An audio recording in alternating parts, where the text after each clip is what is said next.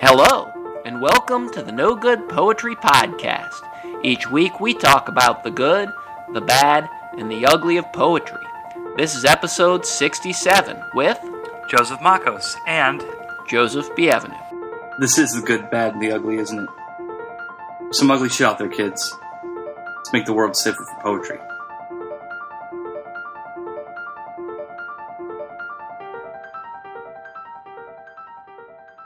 So here we are back in the back again on St. Claude. Joseph, you've just gone on a Long trip, long trip. long trip, 4,000 mile trip across Canada. Uh, America and Canada. America and Canada? Out, out, out west, Montana, Wyoming, Colorado. Yeah, Uh, that sounds and then- majestic. Big, yeah, it was big sky, beautiful. you- big sky country. Absolutely, yeah. It was cool to see the different the Rockies and the different parts of the U.S. and then see it change in Canada. It was like all these different landscapes. It was awesome. Oh yeah, I can just imagine going across sort of like the plains and then into the Rockies and then into the weirdness that goes way up there, right? well, yeah, and like how it's like really deserty in the southern parts, Yeah. and then it gets more vegetated, and it's cool. What was the furthest point y'all went? North. Yeah. Well, we eventually kind of left the Rockies because we went all the way up to Cold Lake in Alberta. Wow. Okay. And it's so far north of that point and it's summer so it doesn't really start getting dark till about 11 o'clock at night, wow. Yeah, I can imagine how uh, how dark that is. I remember my friend telling me about living up in Alaska. Just like he's like, yeah, it might get dark for like a little bit, like ninety minutes. yeah if you go even for, further north it's even more so but yeah cold lake's pretty far pretty far up there Wow. that's quite a that's quite a trip uh, to go up there and see all that land. I mean, it's just like so cool. All the all, all the various pieces. and you were here plugging away in the new orleans heat Uh, plugging away on the New Orleans Heat, and you know, just like getting the shop in order. It's like it's like shop time. It's like time to get this. I figured I'd take the summer. I figured I'd take the summer to uh, focus a little bit. Like the summer seems to be kind of a rebuilding time for me. I think a lot of people leave New Orleans. I, I feel this year like when you leave, if you left New Orleans for the whole summer this summer, you come back in the fall of 2018, you're not even going to recognize the city. I feel like it's like a, becoming a whole new place very quickly, very rapidly. well that's been happening for a while i think but Yeah, yeah. i guess we're we're at a tipping point We are. We are. So yeah, so we're here today and we're going to talk about a new a topic that we think is, you know, something that again, I think we all as writers, I think we all we all deal with, we all process in different ways and different people have different philosophies on it. Um, but the concept and idea behind editing poetry and, revision and revision. right Yeah. yeah i think we want to use the term revision Yeah, I revision, not editing. editing would be more the final but sometimes maybe that could be considered the final step of revision i suppose Yeah. but there's usually a distinction made so when you think about revision with poetry though i don't know that everyone agrees that you should revise necessarily No, I think that there's a lot of different ways to look at this, you know, and I think that there's there's macro and micro ways to look at this, and I, and and how how I've thought about it is ways of considering tomes over the course of their his their life. Like for example, you know, if you looked at the first published edition of Leaves of Grass versus the last published edition of Leaves of Grass, the deathbed edition, it's different. well whitman is yeah whitman You know? like obsessively revised Right. leaves of grass through his entire life Uh, and another one that I can think of that's like this a lot, and I want to talk, I want to get to later on because I want to talk about like how like the mind of the poet themselves as they age through their life as a poet, and when they're coming back to this poems that they're writing earlier in life and revising, it might not be for the best. And I want to bring up the Prelude by Wordsworth because that is like a, a- a- there's been like decades upon decades of centuries of scholarly discussion about whether or not the, ori- the the first draft of the prelude was better than the final draft of the prelude okay i'm not a i'm not a wordsworth fan It's okay. so you're gonna have to uh, but I'll come in in that and talk a little bit about that because I actually wrote a, a paper on that nice at Oxford about 15 years ago. nice nice So I, I remember some of the things about that, but we can come back to it later on. Yeah, but and, I mean, I don't. I think most of the people we know who are poets, maybe not all, but most of them agree that you should revise your poem. That that's, that that's an important step. I know uh, Mark Statman talked about that when he was on with us a little bit. I know he believes in revision, but there's I think a certain element of poetry out there that doesn't really believe in revision for poetry. like that it's just the moment the the whole concept and idea of like taking field composition to the like furthest purity of like oh i wrote that in this moment and that's the moment in which the poem is the poem and you know that's the piece and and like it's the the, the author gets wrapped up in the egoic sort of minutia of the experience of the poem but it but it comes through in a way that maybe is too much tied to the moment and that maybe there could be profitable profitable ways to take the shaping of the, the, the sort of the founding of the piece or like the orig- like just the, the writing of the inspiration of the piece is just one part of it. It's just the beginning part of it. And like if you stay fixed in that like maybe there could be a moment where there's like the perfect poem is written out of the perfect thing in, this, in that time and you leave it that way. But like how many are ready mades like that you know? And and like that takes years and skill of practice and concept and understanding to What- really be able to work towards something like that but that's Yeah, not even yeah. but that's not even something that like one needs to work toward like oh i'm writing the perfect poems all the time Well, I don't know what that would even mean, really. I- but uh, to me, that sounds kind of like a boring sort of poem if you're doing that. I do think maybe, like what you're saying, is if you are writing the same kind of poem for a while, it requires less revision.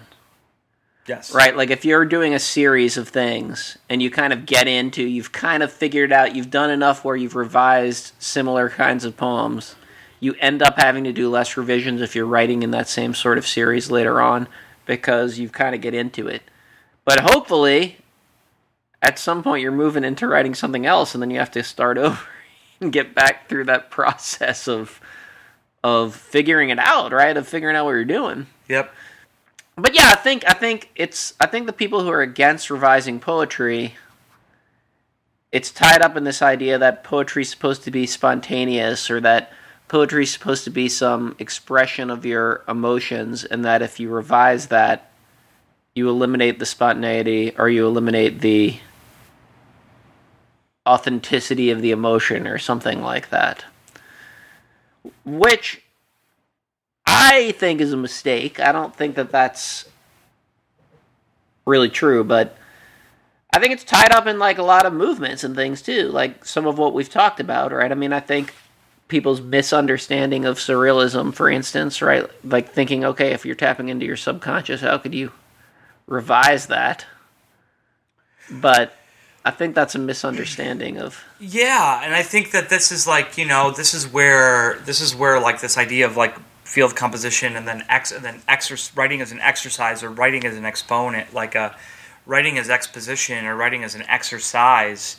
I think like you know we have to consider that there's different purposes and and and sort of um, pur- purposes and uses for writing. So like you know there's like there's there's there's sometimes like I'm sometimes just like doing str- like stream of stream of consciousness writing and just getting it out.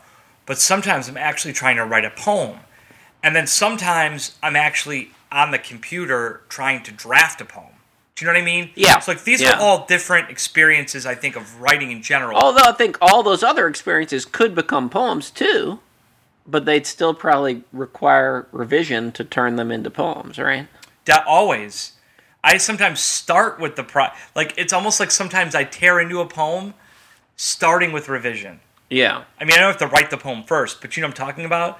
Like where you craft a poem from scratch, like with revision at the forefront of like being able to be like, oh, if I'm actually trying to craft a poem, like right now, like build it, like structure, structure, structure, revision has to always be there. It has to be, Yeah. you have to be like, just like doing a graphic design piece in an environment, in a design environment, you you have to be able to Well, it's trial and error. no Get rid of something Well, you- yeah, and there has to be trial and error. You Yeah. have to be like adding things and taking them away and seeing what does that do? What does this do? yeah.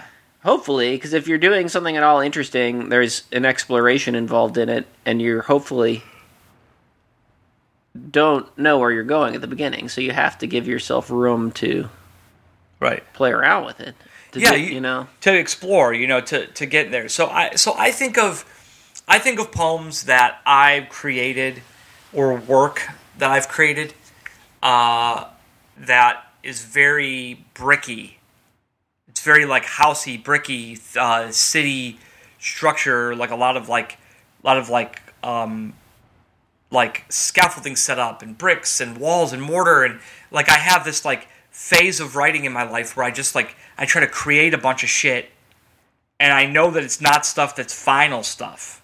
It's just stuff that's there kind of like that I created that's like I go back to it later and grab pieces and pull stuff out of it. Yeah, I mean, I agree. I mean, one of my favorite things to do is just carry around a notebook and write little snippets of things as it comes to me, and then if I'm writing, I can just go back to that and pull things out of it.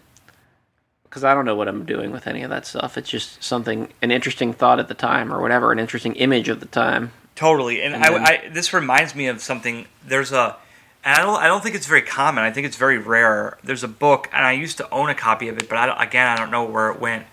Um, it's, it was a selected, no, it wasn't selected. Sorry, it was just like F. Scott Fitzgerald's notebooks, like just the extras.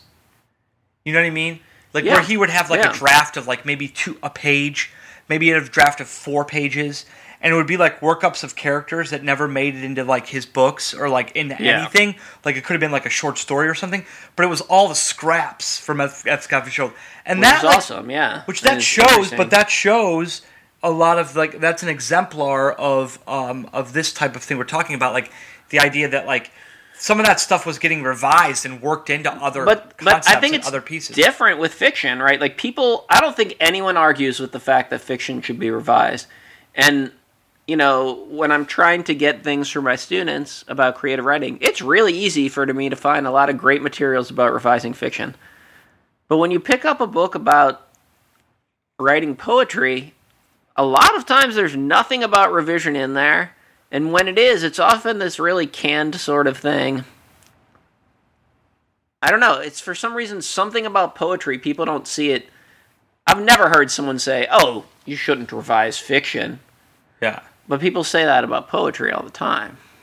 Well, yeah, like it has this, you know, like you said earlier, this pack pre-packaged cop sort of like directions that says, "Oh, it should be spontaneous," and you know, I mean, I think that that's like been a downfall of maybe a lot of poets is that they don't revise their work and they just come out and read certainly, read yeah. unrevised, you know. or or sometimes just inadequately revised. It's revised, but they held on to things they shouldn't have held on to. Yeah. Right. But I think there's some reasons for that. I think people look at older for, forms of literature and hopefully, you know, you're you're always kind of rebelling against that a little bit or or trying to do something different and that can be a tendency to try to want to be like I don't want to be stuffy. I don't want to do that. So I'm going to try to avoid revision, but I don't think that's really the answer of not being stuffy or not being old-fashioned sounding. Uh, and well, what's the most you know, at least in our day and age, what's the thing you're probably going to hear anyone say who's trying to argue against revision? Uh like are you talking a poet would say something like, "Oh, well, you know, no one's going to tell me how I feel." Oh yeah, yeah, is, but is that, that I mean, that's what I would say. well, certainly, yeah, I think they'd say that too. I was thinking what quote that people always want to say though. A quote from somebody? Little Ginsberg quote. I don't know. I'm not sure that it actually is Ginsberg, but it's always attributed to him. What's the quote? First thought, best thought, First thought, best thought. right? Um, which is attributed to Ginsberg. Really? but uh, I don't know if that's even true. If it if it really is from him or not. But the whole but but there is regardless this whole beat leftover idea of that right of just writing things and which I don't think is really true of how any of them wrote. Well, it, I, I wasn't there like an, uh, man. This is making now we're going down the fiction path, but this is making me. I feel like I read I read something recently about on the road, and like, you know, there's that there was that like thing where it was like like uh Kerouac's like continuous scrolls that he wrote like on the road on. Yeah. Like these scrolls that he had on typewriter and all that, and he wrote the whole book like that. I I heard like okay, so that's true that he wrote like I don't think he wrote the whole book like that. Maybe he did. I don't know, but like it was wildly revised. Yeah. Like people, It's not like he just took that and gave it to the publisher. no, but people have this feeling about on the road Yeah. that it's this like Well, and I think all it's because it's the Yeah. story behind it. and I think all the beat writers kind of have that aura around them. But the reality is, you don't have to read very far or look very far into interviews with or writings by beat writers to see that that's not true. That they all revise their work. Yeah. So I, but th- thinking about that, I found this really cool recording of a lecture by Ginsberg, his, his of his creative writing class, where he was giving his. Where was he at at this point? Columbia. He was at Naropa, Naropa. um, and he was give it was the whole class was about his 13 rules for revising poetry, which I found in some other places at, as 14 rules. I think this typed out one I gave you has all 14. I forget which one was different. Oh, I think um, he maybe didn't have five in the in the other version. Who was it? Somebody once told me a story. I don't know if it was T- Tom Orange or picking Allen Ginsberg up from the airport and taking him to Naropa to teach the writing workshop. So I wonder if, and like this funny story about Allen Ginsberg, like in the back seat, like I forget who it was with, but just like arguing the whole time, like talking about like like some funny story. I can't remember. How, it's gonna come to me. Anyways, okay, so, So the but yeah, but, But so this taught was writing workshop. class, and and the whole the whole thing was about was about these thirteen rules for revision, and the recording's hilarious. pretty good. The recording's hilarious. I'm going to put it up because he's also like very cantankerous, and uh, people keep coming in late, and he's like, "Fuck you! Why don't you show up on time? Now I'm going to have to start this all over again." And he's like, "This is important. Like you should, you know, you." You're gonna wish that you hadn't missed this. Is awesome. yeah, But um, but he's going through these things, and well, I'll I'll talk a little bit about it. But do you want to just maybe read the list? Read the list of the fourteen steps here. 14 steps uh, 14 steps for revising poetry ginsberg. 1 conception. 2 composition. 3 review it through several people's eyes. 4 review it with eye to idiomatic speech. 5 review it with eye to condensation of syntax blue pencil and transpose. 6 Check out all articles and prepositions. Are they necessary and functional? 7. Review it for abstraction and substitute particular facts for reference. For example, walking down the avenue to walking down 2nd Avenue. Hmm. 8. Date the composition. 9. Take a phrase from it and make up a title that's unique or curious or interesting sounding but realistic. 10. Put quotation marks around speeches or referential slang, so to speak, phrases. 11. Review it for weak spots you really don't like, but just left there for inertial reasons. 12. Check for active versus inactive ver- verbs. For example, after the subway ride instead of after we rode the subway. 13. Chop it up in lines according to breath, phrasing, ideas, or units of thought within one breath, if any. 14. Retype. So you know, maybe the mechanics of that might be a little different now, but maybe not. I think it's good maybe to keep it on paper, but I, it's a pretty good list. It is a pretty good list.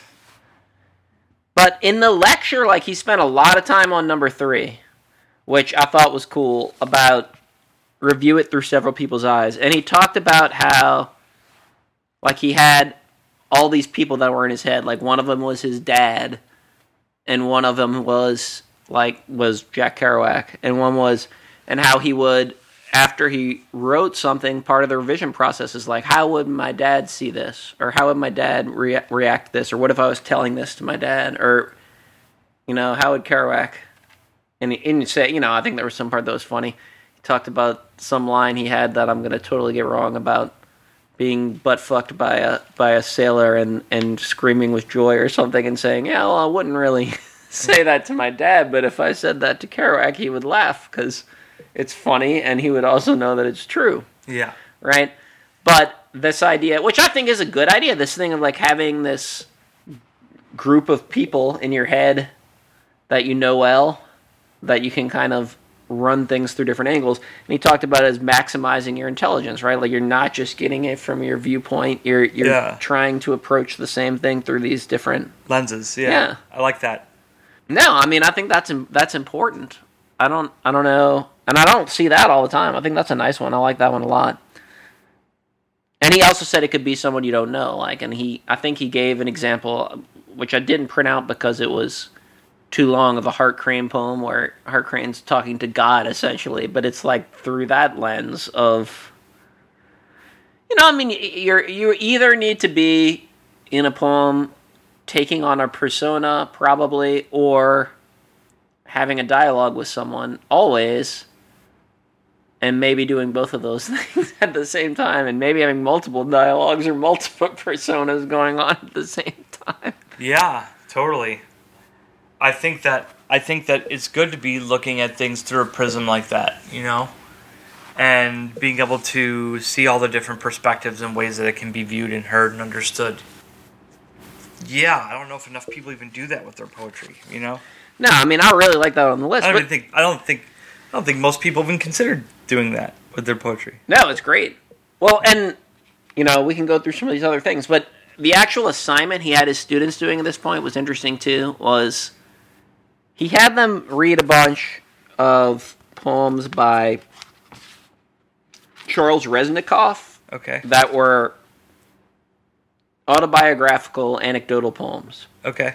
and he had them write a list which is another thing he was like berating them for the ones who didn't write their list he was like come up with 20 moments of epiphany from your childhood or from earlier in your life right and then take two of them and write a poem based on it and then he was trying to get them to use that to go back to this revision list and turn that into a turn it into a good poem which i think is a great assignment Yeah, it is a nice assignment. I did. I did print a couple of Charles Reznikoff poems. I guess we could read one, so we can have some poetry in this episode.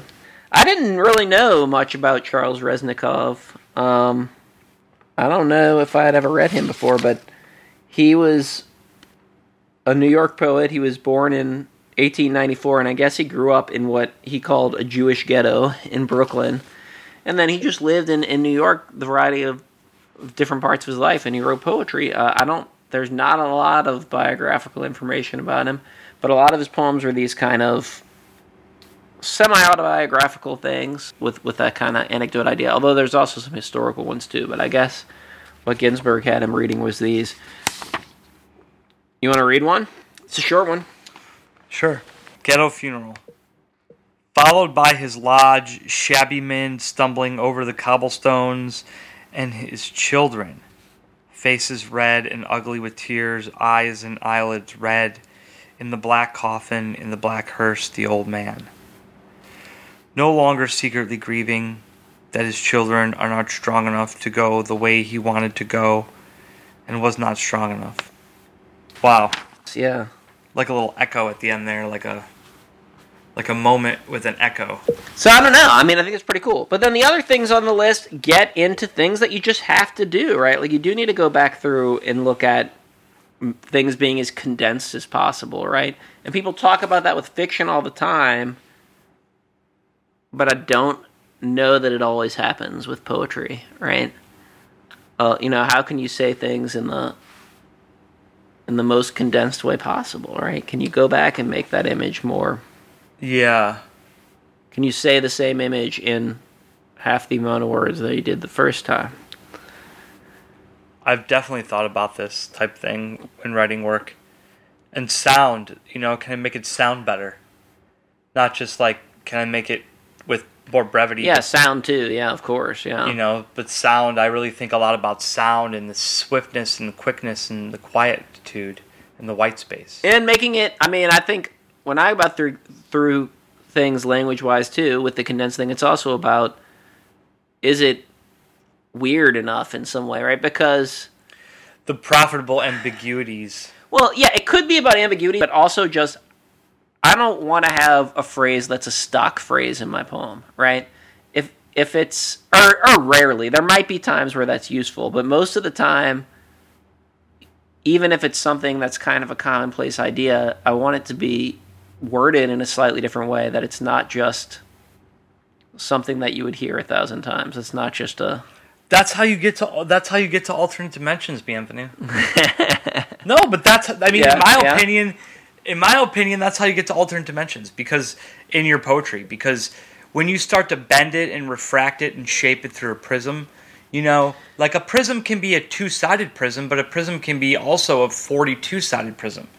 Yeah. So, so uh, like, you know, by you taking it and doing like essentially like cipher writing, code writing, yeah. you know, like a shift.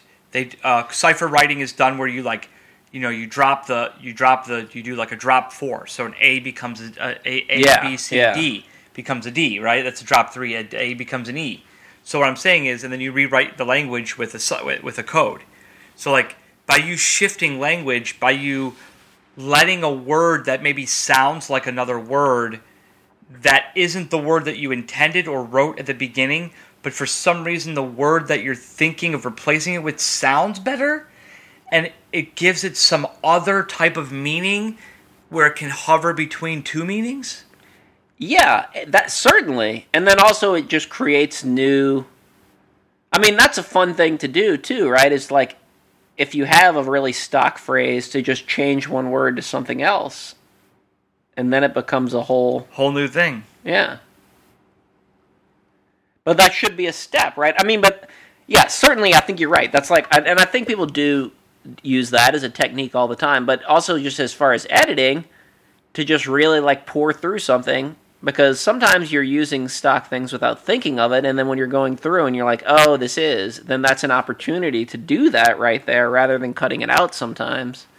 May sometimes maybe you just cut it out but if it's something where you're like well this is kind of an important transition point or something well i don't want to leave it like this trite thing so i'm going to change Yeah. one word to something else or, I guess that know? I'd make. I mean, like in a sense, you know, it's like uh, I guess this we we run the podcast here, but this is you know episode sixty seven, so we've talked enough about poetry the last you know sixty six episodes. But I feel like a little bit of a poetry snob when I come to think about writing and doing po like doing poetry because sometimes I think like when I go and listen to poetry readings, I just I just don't. You can tell who's reading poetry and who's not. You can, and you can also tell who's revising poetry and who's not. You can tell the people that it was like, and whatever. You're at a reading, not everything has to be perfectly revised, but you can tell the people who were like, well, I just wrote this, and then I typed it up, and I didn't do any of these steps in between. And maybe sometimes that's okay if you just wrote it earlier that day or something. But there's some people who are still reading that same poem for decades at the poetry reading. They never revise it. They never do anything with it. It's just Well, because it becomes like a, it becomes an experience of reading the poem. You know, in this like sort of like poetry ego type of way, where it's like, oh well, I'm going to read this one again to you. You know, well, and, it, and and maybe it comes back to that spontaneity thing, I'm right? guilty of it. But no, Right. but here's the thing though. I don't know if I'm guilty of that exact thing because I think what you're saying is you're I mean, I'm I mean, I've written I've composed a poem down to a down to the fucking iambs, okay? That I read again and again because it's it's it's a was it, it was a it's a hard, was a really hard poem to write and I executed it with sound and in, in all sorts of other things. And I read the poem sometimes because it seems like the right poem to read in the Yeah, moment. yeah. And it's like No, I there's have nothing wrong with reading an older poem. That's not what I'm saying. I'm saying a poem that's never been revised. you never revised it. Like maybe it's okay to read read a poem you never revised Yeah. if it's new and you're like I just want to read it, whatever. But then you should know that okay, I'm going back to this poem, and if you're gonna read it again, it should be different the next time. You should be Yeah, moving it forward, yeah, yeah. changing it up. Until I mean, at some point it's done, right? But Yeah. you got to do something with it, and some people just never, never do that. So I was also looking at, you know, I know Auden's kind of a little boring in some ways, but talking about that spontaneity idea, right? I really I liked I like this quote from him. So he has this uh, essay called Oblongs and Squares, or is it Squares and Oblongs? I might have it backwards, which I think is from a Gertrude Stein quote, which I don't know what it is. But uh, it's a lot of it has to do with revision. but he says two theories of poetry: poetry as a magical means for inducing desirable emotions and repelling undesirable emotions in oneself and others, or poetry as a game of knowledge, a bringing to consciousness by naming them of emotions and their hidden relationships. The first view was held by the Greeks and is now held by MGM, Agitprop, and the collective public of the world. They are wrong. Whoa. But you know, I do think part of it is, right? Like you have to it's got to be about language at some point, right? Or he call he says a game of knowledge, but that's part of it, right? Whether you're thinking of it as knowledge or thinking of it as language. I'm just reading the, the Yeah. quote. Yeah, and I guess he's also making the distinction, right, which I think is great is are you just you know, are you just picking the emotions that you think people will like or people have or driving off the bad emotions or are you actually creating new emotions through the game that you're playing with language? Right? Are you coming up with something that wasn't there before? He's saying that the first one is wrong. Yeah, the first one's wrong. A magical means for inducing desirable emotions and repelling undesirable emotions in oneself and others, he's saying is wrong. Well, yeah, I mean because ultimately it's the because this goes back to Plato because he's going back to the understanding that there's like it's the same thing about the un.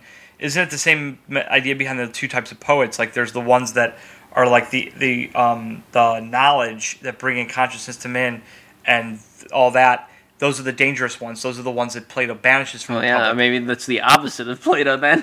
no, no, no, he banishes them from the yeah, republic, yeah, yeah, yeah. which is the second kind. Yeah. But the first kind are the ones that are just there for like the magical, desirable, like playful things, like the like that whole like way of bringing in emotion and wiping emotion away, like this like more like a provincial kind of like entertain like ge- gestury type. But I don't even know if that's. I mean, it could be that, but it's also like. I mean, I think if if you say something but like it's advertising. It, it it comes back to like the appeals. inducing desirable emotions, that can be all kinds of things, right? It could be just giving your audience what they want. It could just be like saying. But It could just be saying like it. That could, that desirable emotion could be getting righteously angry about something. But if that's all your poem, Yes, it could be. you know. But look, I'm going to relate this right here.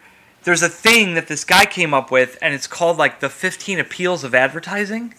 uh huh. And what it's all about, I taught to my 102 students when I when I taught Delgado, and what it's all about, it's so brilliant. What it's all about is like basically like all of advertising, like the entire scope of anything that's used in advertising today. It appeals to one of 15 things Uh huh. and it's about like appeal for aggression or appeal for belonging or appeal for safety or appeal for like uh, being involved in, in a part of a group. Uh, Yeah. you know, so it's all these different appeals. sense. Love, you know, the the appeal for nurture, the appeal for protection, all these like 15 things, right? So if you really consider this, this is like that's what advertising is doing today. It's like two theories of advertising. You say advertising as a magical means for inducing desirable emotions or repelling undesirable emotions, meaning this. I'm driving in a car and the undesirable emotion is that my family could get into an accident.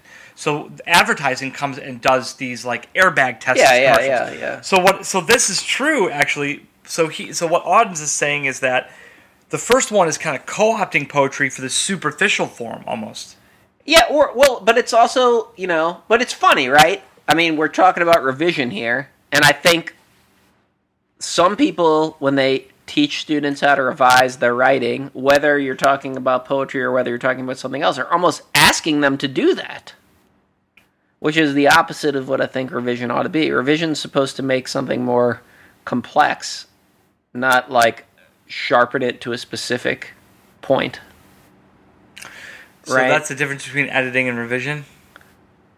Yeah, revision is, you know, like it says, it's like it's re-seeing something, right? So you you should be seeing it through multiple ways, through multiple lenses, like the thing Ginsberg was saying of having those different people in your mind. How are you looking at this thing through multiple lenses? It's revision. You're re-seeing it, right? You should be seeing it through these different ways. That's editing if you're like sh- sharpening it down to something, right? Yeah. And maybe that could be the end part of revision. But especially with poetry, but with any writing, I think if you eliminate the complexity, you've skipped the revision, right? He doesn't use, you know, Ginsberg doesn't say like delete, Well, he says, edit. well, not really. I mean, he words it differently. He does say, check out if articles and prepositions are necessary and functional, assumedly meaning getting rid of the ones that aren't, right? He says, Yeah. review for abstraction and substitute particular facts for reference. Right? That's a kind of maybe deleting something. But no, you're right. He doesn't get too too bogged down in that. Although because yes, you need to delete things, but you need to be careful about what that is, right? I mean, I think he's aware, which sometimes people aren't when they give revision advice, that it kind of depends on the situation. That's the tricky thing about teaching revision, right? Is it's not the same for every kind of poem. And poet and all that. You know, there's so many different, you know, You really, a lot of it's a very personal thing. Like, you've got to figure out for you what's happening. Like, what are you doing? Are you. Are you doing this thing of actually seeing things in multiple complex ways? What is the way that you're using language? Because that's different for everyone. And what that means, you still, as long as you're filtering that in some way and saying, I'm not just going to say, oh, this is what I'm doing and rationalize the decisions I'm making, but if you're, you know, it, it is, there's like a self discovery to it of figuring out why you do what you do and how to do it better. Yeah. And there's uh, isn't there, isn't there, um, was it, doesn't Brendan Lorber do that with Lungfull So, yeah, I mean, in the magazine? I, I, I did want to talk about Lungfull because it really is a nice a nice magazine, and if you don't know it, I'll I'll put a link to that too.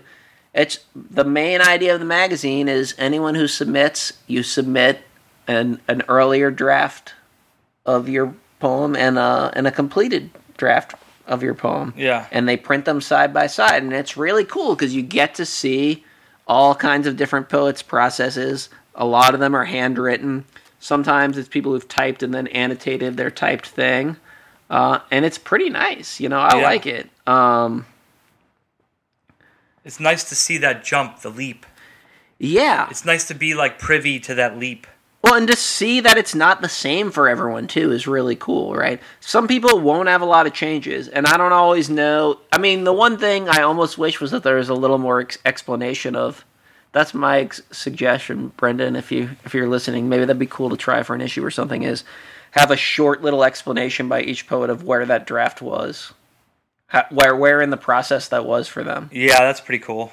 Because sometimes you see ones and there's not a lot of changes, and you don't know. Well, it, did they just do a lot of that in their head? That could be, or is this just a later version and they had earlier stuff, but they just didn't have one that they could give for whatever reason, or, or Yeah, you know, I mean- you, you know. Yeah, the story's a little different for each person. But it's still cool to see. And then sometimes people have big differences. Sometimes people just have small differences. It's really neat idea, and I and I like it a lot.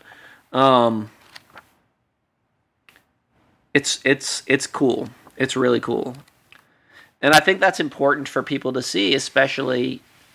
I mean, for anyone. I think especially it's important for people who are starting out writing, but even if you've been writing a long time, I find it interesting to see, and and it makes you think about like, oh yeah, yeah, dummy, you don't have to, because we all forget that. You know, like oh, you don't have to do things in this particular way. There's all these different things out there that you can do because we forget that, right? We do forget that. No, that's a cool magazine. And it's also like I like that that's out there so people can see like that drafting process. I think it's the the I feel like there are some other people that have doing it but have done that but I can't remember always what who else has done it. But Lungfull has consistently done it for for a while and does a really good job of it. And they and it's usually a cool looking magazine. They always get nice um, art for it too. And they do their little what notes from the field thing. I was just looking up my note from the field that I wrote for Lungfull back in 2009 Yeah, yeah. because I'm in an issue in 2009, and this was my note. This is my note from the field. It's uh, it's it, the title of the poem is "New Orleans Dispatch on the Lunar New Year." What year was that in? Two, I said 2000. Uh, 2000, you said. Nine. I was just remembering Lungfull, and I was remembering that I did a poem for them, but it was like, yeah, 2009. Yeah, I have this one because I had a couple poems in this issue. I don't know what year this is. It's issue 19. I don't know. And you know, my my bio, my bio, and that's really funny. Ready? J.S. Makos is currently en route to and from New Orleans via the city of New Orleans. yeah, and you know, I'm not always a heavy editor, heavy reviser of my poems in a written sense because I think a lot of it for me goes on in my head. But what I do tend to do, like I like writing in notebooks. I don't really like writing on the computer directly. Like that's like a later stage for me always. too. So what I tend to do is once I've got a poem kind of how I like it, I rewrite it over and over again in the notebook and make changes with each rewrite. And sometimes they might not be big changes necessarily. It depends. But that act of rewriting makes me kind of stop and look at those things as I go. right? I was, I was just looking at the ones I had in Lungfull, and that's what they were. Some of them don't have huge differences, but I think I always had like two written, handwritten things before the type things. Uh, because that's what I would do a lot, is just keep rewriting the same poem. Especially, like, I'm thinking of Adam Parlor. I did that a lot. I would just keep rewriting the, the poem till I kind of distilled it to what I wanted it to be. Yeah. That's an interesting distillation process. Just keep rewriting, rewriting. I mean, Ginsberg says what number fourteen is what? Retype, retype, right? Yeah. I mean, yeah, it might not be the most efficient, but for me, sometimes when I have too much stuff scratched out, I can't. It's hard for me to see it, see the changes, right? Like I almost need to rewrite the whole thing. Yeah, you know, I'm think I'm thinking about you know I've been lately I've been really thinking a lot about my time as a as a teacher at community college at uh, Cleveland, sorry at Tri C, Cuyahoga Community College, and then and then and then later at Delgado Community College in New Orleans, and all that time that I spent grading papers. I mean, f- you know, Yeah. hundreds of papers a semester. It's like not an exaggeration, like hundreds. And I'm just like thinking about my students and the process that I would put them through, you know. And I think that aside from sitting next to them and grading their paper in front of them, because I would do that for especially my developmental students, Uh-huh. because that's the moment where they get it, like the light bulbs turn on when Yeah. I, when I when I, they actually see me fix it in front of them. Other than that, I'm thinking a lot about like especially 101 students and 102 students, which is like you tell them like you should be handwriting your papers first, or like maybe not, but like you should be you should definitely be printing your paper out and then re and then and then using a red pen or a pen to go over it, and then you need to go back to your computer and type it again, and like if you tell them like all these different steps that you try to tell them like even just I mean even just in general like these Well, yeah, even if you've got a good list, these are just 14 good if you got a good list writing of steps, they are, yeah. revising period. But you also not even just poetry. Yeah, well, I You know think I that's true, but but but the the rewriting part, the what I like about it is I think a lot of times you're saying with like students, right? You can give them those steps, but they don't necessarily actually do them. You gotta slow down, and that's part of why the handwriting thing is nice. I think because it makes you slow down, does and you really have to pay attention and live in the words for a minute and be like, "Is this?" live in the words you know that's funny that you say that because you know what my method is to teach them to slow down What's that? buy a nice pen Oh yeah, yeah. and buy a nice notebook, something Yeah. you like to write in. You don't have to write in loose leaf in a binder. If you want to get a bigger sketchbook, something larger, nine by twelve, and you want to take notes in a way that makes you mm, mm, uh, remember it better on the page. no, that's a good idea. Because you know, it's like sometimes we're too stuck in this note taking method that's all like line for line for line for line for line for line for line. You know, Well, that's a whole nother sidetrack. I don't want to get too far into that, but yeah, you're right. I mean, uh, you're right about that for sure. but but you know this. You know, if you have a different sheet of paper, a different type of paper, oh yeah, totally changes the way you write. Well, I If mean, you cha- if you I know your you're like this too, but I have just so many empty notebooks around everywhere. Anytime I see one that I like, I just pick it Oh, up yeah. because then you have all these things you can go to for different situations. You need to have small ones to carry around. You need to have a, a another think- nicer size one when you're sitting la- at your desk. I think the last, you know. the last super dope uh, notebook I bought that I'm in love with was this big giant, uh, twelve by eighteen, um, like newsprint paper, but it has this gorgeous, uh, checkerboard, you know, a graph paper, orange. It's orange graph paper on gray uh, 12 by 18. So it's folded in half. So it's this big looking magazine looking thing. which is cool. And it's in so cool Yeah, in certain because it has graph paper. But so you know what I did? I got it. I took the stitches out and I used it. I added graph paper to four other notebooks that I made. So Ah, now, okay. So now I took this beautiful orange graph paper and dropped it in these other notebooks that I made. Well, graph paper is cool too because then you can do like weird. But I didn't want the whole book to be graph paper. Yeah, you know what I mean. but so you can put like a letter in each square and try to do weird things. It's super fun. Yeah, acrostics, yeah, yeah. things like that. Um, so yeah, I don't know. I think we've pretty much said we think revision is pretty important, and and you know, and it's an individual process, and you got to think about it a little bit and and figure out what to do. We're gonna post some of these things we've been talking about. Um, I also found a really cool. C.K. Williams essay from American Poetry Review where she was talking about revision a little bit. So maybe the last thing we can do is read a little bit of this and talk about that a little bit because I thought she had some nice things to say here too. Uh, she's kind of starting out with this other idea about letting, which which which I think we've already touched on that there's no avoiding that being part of revision is letting is giving yourself the ability to go off in weird tangents is actually so that's kind of where she starts but then then it's going to be more apparent where she's talking about revision here the right not to concentrate, by which I mean the right to allow one's mind to skip and skid away from any prescribed subject without worrying that some aesthetic or moral commandment is being violated. Going along with this are several correlative rights. Besides the right occasionally to split infinitives, the first would be the right to understand that the mind, no matter how far and for how long it strays from the theme or idea to which one wishes it would apply itself, will sooner or later return when it's ready and able to do so, and may well be the richer or wiser for the diversion and delay. Bertrand Russell says somewhere that early in his career as a mathematician and philosopher, he realized that if a problem he was interested in was going to take six months or a year to be solved, it would be solved in that length of time, whether he thought about it or not. This allowed him, he reports, to occupy himself with other questions which interested him. Though Russell's insight isn't quite what I'm talking about here, it's a favorite story of mine, so I thought I'd pass it on.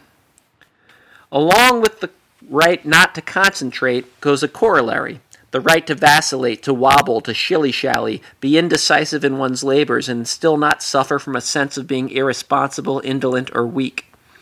Poems can take a long time to arrive and find their final form, so surely patience is the word here. But it's worth emphasizing that what actually happens doesn't seem to have the maturity and dignity the term patience implies. There's much more flailing about and hesitating and clearing the throat and taking out the trash. We have to have the right to all of this. At the same time, though, there's also an obligation that comes with this circling towards patience, which is to know that at some point you have to make your move, even if you don't feel completely ready, and you have to make it with energy and tenacity. And this might be hardest spontaneity. It might be asked how spontaneity can be willed, but isn't that one of the very basic issues of art, of being an artist? Isn't it really what revision is all about? Trying a thing again and again until the solution finally arrives that surprises and embodies the quality of surprise in itself. Yep. I mean, that's kind of a lot of the same as we same things we've been circling around here, but I thought she expressed it really well. Yeah, there's a painterliness to it. There's an experimentation with it. There's a, Yeah, that there's, there's an idea of using the language as sort of a medium, and less is like sort of a fixed, sort of uh, emblematic. But will willed spontaneity, right? It's a, it's kind of a weird way of saying it, but that's the idea, right? You need to be doing both. You need to be allowing yourself to go off on a sidetrack, but you also need to be controlling it, and you need to be forcing yourself to be spontaneous, right? And that's kind of like what we were talking about too. With oh, if you see something that seems a little trite, you need to force it to be spontaneous, right? You need to say, oh no, that's not what I'm trying to do here. But I like that too about that trusting that you can't really ever be off the subject. And a lot of poets never get that, and that's important, right? You're you're automatically no matter what it feels like, it's related. Right? It's related to what you're talking about. Uh, in some way, your your subconscious mind probably sees those connections better than you ever can consciously, right? Definitely. So revision is maybe something totally different from what people think about it in some ways because all of these quotes we've looked at Ginsberg and Auden and CK Williams here all kind of get to that idea that it is really about making it complex. Right? It's about allowing it to have a bunch of angles, a bunch of facets to it, allowing yourself to go off in different directions. Rather than it being this, you know, again, like this like fixed emblem of a thing that you're trying to relive again and again. I don't know. I, there's like you know, you know what I mean? about being like an overly polished stone or something, right? Like this thing that it's it doesn't have any facets to it anymore. It's just this smooth bland thing. yeah, that doesn't have character. Or it's almost like a perfectly shaped But it, character. but it's funny, right? Like cuz you were talking about like when you go to a poetry reading the poems you don't like, the ones that feel revised, that feel like they're not revised, it's not like they feel sloppy. It feels like they were just too simple. sometimes, yeah, I mean, most of the time, I think, you know, yeah, it, it is about exactly what we're talking about. What makes you know it's not revised is that there's not enough there. yeah. Too many colloquial phrases and too many, like you said, like common But subject matter too. it Subject might be matter. too on. It might be too on the point to its subject matter, right? It might not let it let itself stray enough, Yeah. right? I don't know. Any final thoughts on our vision here that we didn't hit? No, I think we're gonna put up a list here though for people. This uh from this uh We're gonna put this Ginsberg list up. and this list too. No? Well, I just printed that out because that's something I give my students, which is I think is it from poetry or where is it from? Stephen Dunn from the Pedestal magazine, or from Poets Oh, and Writers. Yeah, the top the Stephen Dunn quotes on the top, which is okay, but it's oh it's from Poets and Writers, and which is a little list they had of different ways you can approach revising a poem, which is which is I think a useful thing, right? If you're stuck and you're like I know I need to revise this, but I don't know where to begin. This is good advice. You know, it's just some nice things. Like try one of these. If you're the stuck, person, you know, yeah. try one. Try doing it a different way. Erasure, work backwards. You know, um, you know, take a couple lines out. Um, or take one line and write a whole different poem coming off that line or get get rid of the first person. and that's the kind of stuff They even say they even take trying they even yeah. do the cut the poem and they do the Brion Gysin Dada thing and cut the poem in pieces. yeah that's there too. So these sort of stuff. You know, I don't know. I think I think I think uh, revision. I think um, I think here. I think you know, if you really are trying to revise your work and you really want to do it in an honest way that's like going to help you become a better poet or a better writer, you know, try the thing, try it out where you can read, where you can look at it through a few different lenses and show it to some people. You know, that's what I say is a good starting point. And then from there, maybe you know, take some advice and stuff. You know, but I think like, I think like, I think like that's it's important thing to just not just show it to like your friends that are going to be like, oh yeah, that's so great. You know, they're they're just going to respond to you and and tell you that it's great when it's not. But like, read it, show it to some people who like maybe can really like give you a really interesting, cool perspective. Well, it might be a bit extreme, but I saw I can't remember which poet said this as I was trying to look some things with this. Someone said, "I never show a poem to anyone else until I've lived with it for six months," which might be too long, but.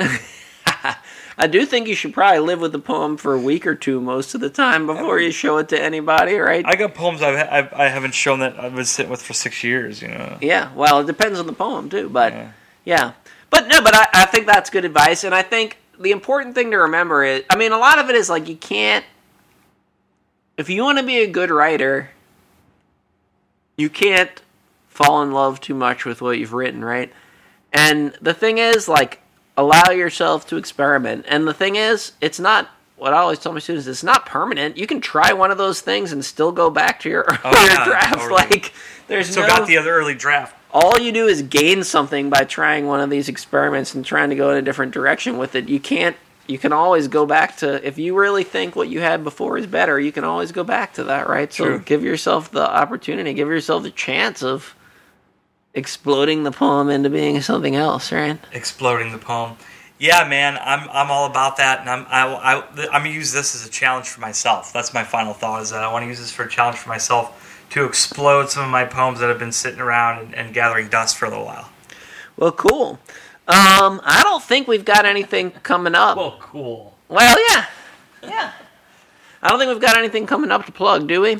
I don't think. Uh, Well, you could plug a non-poetry related thing, I suppose. yeah. If you happen to hear this and you're in New Orleans, uh, come by next week to uh, the Picayune Social House on Tuesday the seventeenth of July uh, from five to nine p.m. Where we're going to be having a feature uh, exhibition opening called "Times of the Cocktail." Stories of smugglers, bootleggers, and rum runners. It's a historic newspaper archive show uh, being curated by NOLA DNA, sponsored by Old New Orleans Rum, and backed by the Picayune Social House and Tales of the Cocktail. Nice. And oh, one little footnote at the end here. We we got a new piece of equipment this week. So hopefully when you listen to this episode it sounds better than the past episodes if you're a regular listener. So if it does, let us know so we can we know we're doing it right here. Write us a review. And we're looking for new episodes. So if you have an idea for an episode, reach out to us. Cause we're Yeah, just- we're please do. interested. All right, this has been another episode of No Good poetry See you next week.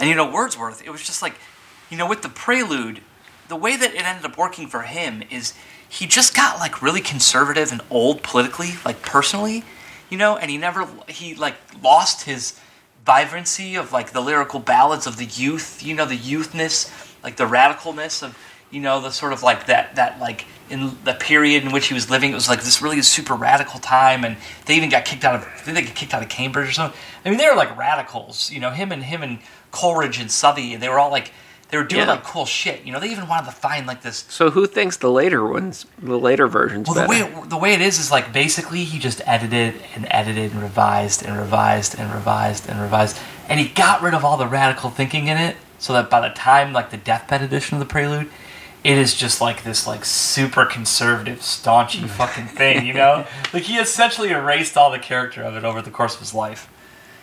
Instead of being a master of it, he just like he took out all the early thinking and he replaced it with sort of like aged, more conservative thinking. Hmm. So that's like a, it's like a case I've of- always thought of Wordsworth as being stodgy. Maybe I was just. Maybe I needed just to read the early part.